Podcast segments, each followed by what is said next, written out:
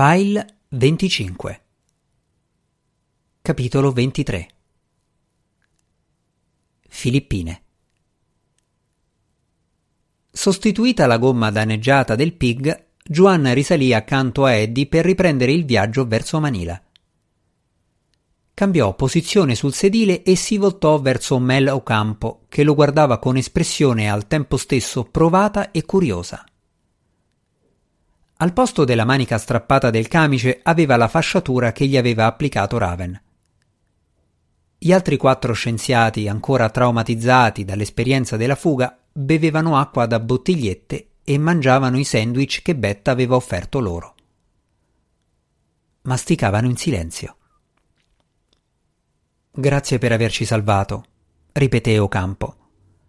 Ci siamo trovati lì per caso al momento giusto, rispose Juan, se non fosse stato per voi non avremmo nemmeno potuto tentare la fuga. Quando gli Anvi sono partiti per darci la caccia avete approfittato dell'occasione. Speravo in un diversivo e voi ce lo avete fornito. E le granate? chiese Eddie. Fabbricate in laboratorio con prodotti chimici, rispose l'unica donna del gruppo che si era presentata come Maria Santos. Mel ce le ha fatte preparare una settimana fa. Per fortuna hanno funzionato. Non avevamo avuto modo di collaudarle. Che cosa ci facevate laggiù? domandò Raven. Ci ha portati l'Oxin, rispose Ocampo. Pensavamo di svolgere una ricerca segretissima per una compagnia farmaceutica, ma poi non ci è stato più permesso di uscire e ci siamo resi conto che l'obiettivo era qualcosa di più inquietante. Maria annuì. L'Oxin è un uomo crudele. E qual era il vero scopo della ricerca? volle sapere Juan. Voleva che replicassimo la formula di una droga, spiegò Ocampo. La chiama Typhoon, una piccola compressa bianca con il simbolo di un ciclone. Giovanna si immaginò gli edifici che aveva appena visto come un laboratorio high-tech per la produzione di metanfetamina. Mai sentito parlare di Typhoon? È il nome di un nuovo stupefacente? Niente del genere. Quando ci siamo ritrovati tutti insieme, abbiamo scoperto che eravamo tutti specializzati nel campo degli steroidi. Giovanna ripensò all'individuo che aveva resistito a due proiettili al torace. Gli uomini di Loxin assumono il Typhoon? Ocampo annuì. Mostrano molti degli effetti dell'uso prolungato di steroidi. Massiccia crescita muscolare, perdita di capelli, in qualche caso gravi forme di acne, cambiamenti di umore improvvisi. Lo stesso Loxin può essere gentile e furioso nel volgere di un attimo. Una specie di Jekyll e Hyde e ci sono anche altri effetti collaterali che non avevo mai visto, aggiunse Maria. Hanno tutti un odore terribile, come aglio rancido che gli esce dai pori. Faccio fatica a stargli vicino. Il prodotto sembra avere altri benefici, oltre alla crescita della massa muscolare. Maria, digli della guardia che si è ferita.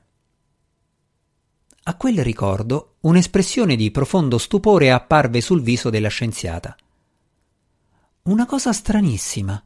Un uomo stava portando una cassa in laboratorio e si è ferito con un chiodo sporgente. Non se ne è accorto finché non gli ho fatto notare che sanguinava.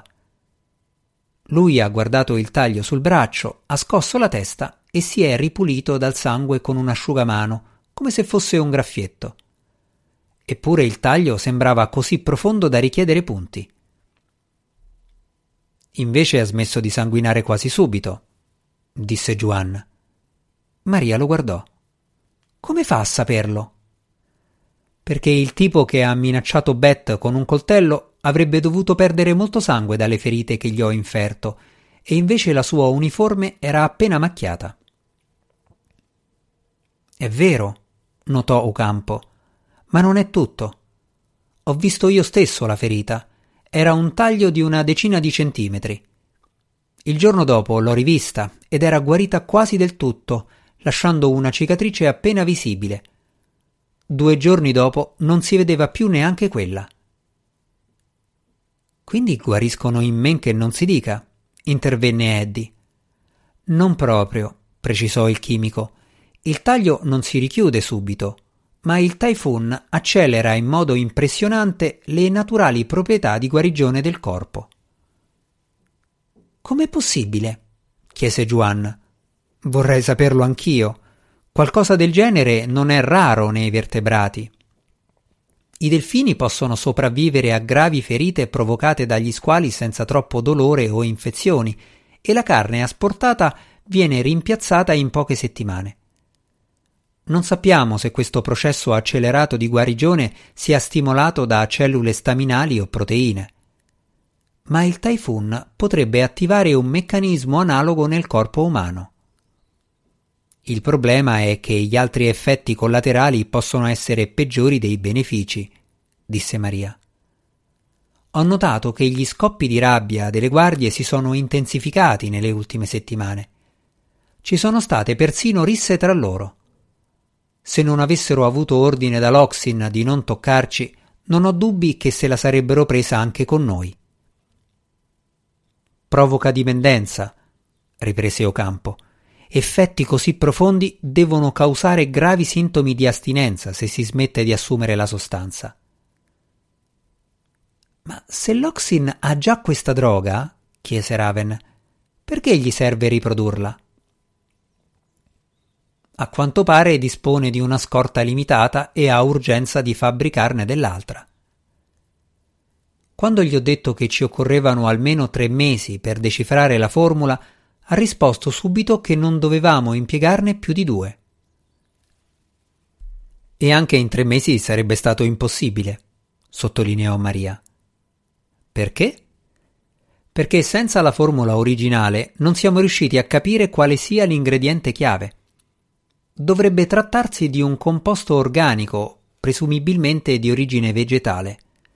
Se sapessimo da quale pianta deriva, e lo ignoriamo, Forse basterebbero poche settimane per avviare la produzione. Ma allora Loxin dove si è procurato il Typhoon? Non sappiamo neanche questo. Abbiamo eseguito un'analisi radiometrica su uno dei campioni per determinarne le età. Non c'erano segni di decadimento radioattivo, quindi devono essere state create prima dell'uso di armi atomiche, che fin dalla loro detonazione hanno lasciato una traccia su tutti i composti organici. Raven si protese in avanti. Per la prima volta da quando l'aveva conosciuta, a Juan parve genuinamente sorpresa. Sta dicendo che queste compresse sono anteriori al 1945? Sì, appena prima o durante la seconda guerra mondiale, rispose Ocampo. Devono essere state conservate bene, forse sotto vuoto, per mantenersi intatte per oltre 70 anni e sappiamo che l'Oxin ne sta cercando altre. Ci ha minacciati dicendo che aveva un piano di riserva nel caso avessimo fallito. Immagino che non vi abbia detto con precisione dove spera di trovarle, disse Juan. Se aveste una mappa con sopra una bella X sarebbe anche meglio, disse Eddie. Ocampo sorrise. Perché? Volete dargli la caccia? Giovanna annuì. Credo che sarebbe nell'interesse del nostro cliente più importante. Appena possibile, aveva intenzione di chiamare Langston Overholt e aggiornarlo sulla situazione. Non aveva dubbi che il suo mentore presso la CIA gli avrebbe chiesto di braccare l'Oxin. Il vostro cliente. E chi è? Temo che vi convenga non saperlo. Ocampo strinse gli occhi. Non voglio sembrare ingrato, ma voi chi siete? Fino a quel momento Juan aveva usato solo i nomi di battesimo. Rivelare chi fossero veramente avrebbe generato solo domande sconvenienti quando Ocampo e gli altri fossero stati interrogati dalle autorità filippine. Diciamo che stiamo dalla parte di chi non vuole una droga da kamikaze in mano a uno psicopatico. Ocampo lo guardò per un istante, poi scambiò occhiate con i suoi colleghi, che risposero tutti con un cenno di assenso. si rivolse di nuovo a Juan. Va bene, vi dobbiamo la nostra fiducia dopo che avete rischiato la vita per salvarci. Ho qualche informazione che potrebbe esservi utile. Su dove Loxin sta cercando la droga? Non esattamente. So solo che sta facendo effettuare degli scavi su un'isoletta delle Filippine. Nel nostro paese si parlano più di cento lingue e le guardie credevano che non capissi cosa si dicevano tra loro. Ma mia madre veniva dalla loro stessa zona, quindi sono riuscito a cogliere qualche frase. Li ho sentiti parlare di una consegna in arrivo domani sera dalla Cina. Una consegna di cosa? chiese Eddie. Non l'hanno detto, ma è a bordo di un mercantile chiamato Magellan Sun, lo stesso che usano per trasportare le attrezzature dello scavo. Gli uomini di Loxin dovrebbero incrociarlo a largo della costa ovest di Negros Island. Potreste chiedere alla guardia costiera di intercettarlo. È una possibilità, ammise Juan. Non voleva rivelare che era più facile intervenire con l'Oregon che convincere la guardia costiera di una nazione estera a fermare una nave in mezzo al mare. Intervenne Beth, che era rimasta in silenzio sino a quel momento. Potrà sembrarvi una domanda strana, ma avete visto qualche opera d'arte mentre eravate prigionieri? Ocampo la guardò perplesso. Che genere di opere d'arte? Dipinti. Il chimico scosse lentamente la testa. Beth guardò speranzosa i suoi colleghi, ma neanche loro ne avevano visti. Che cosa farete di noi? chiese Maria. L'Oxin ci ucciderà se ci trova. Giovanna aveva riflettuto in proposito. Se si fosse limitato ad affidare gli scienziati a un ospedale, i ribelli avrebbero potuto rintracciarli ed eliminarli per evitare che parlassero con le autorità. Tuttavia, in cambio delle informazioni ricevute da Ocampo, pensava di poter convincere Overholt a nasconderli in una casa sicura della CIA fino a quando Loxin fosse stato catturato o ucciso. Non era da escludere che potesse venire loro in mente qualcos'altro di utile. Penso di avere un posto in cui tenervi al riparo, finché non scopriamo cosa stia combinando Loxin. E ho un'amica che può ricucirle il braccio. Avrebbe chiesto a Julia Huxley, medico di bordo dell'Oregon, di occuparsi della ferita di Ocampo prima che fosse portato alla casa sicura. Mancava ancora qualche ora per arrivare a Manila e Juan voleva essere pronto a ripartire quanto prima inviò a Max un sms chiedendogli di prepararsi a salpare e di dire a Marf ed Eric di cercare qualsiasi informazione riguardante la Magellan Sun.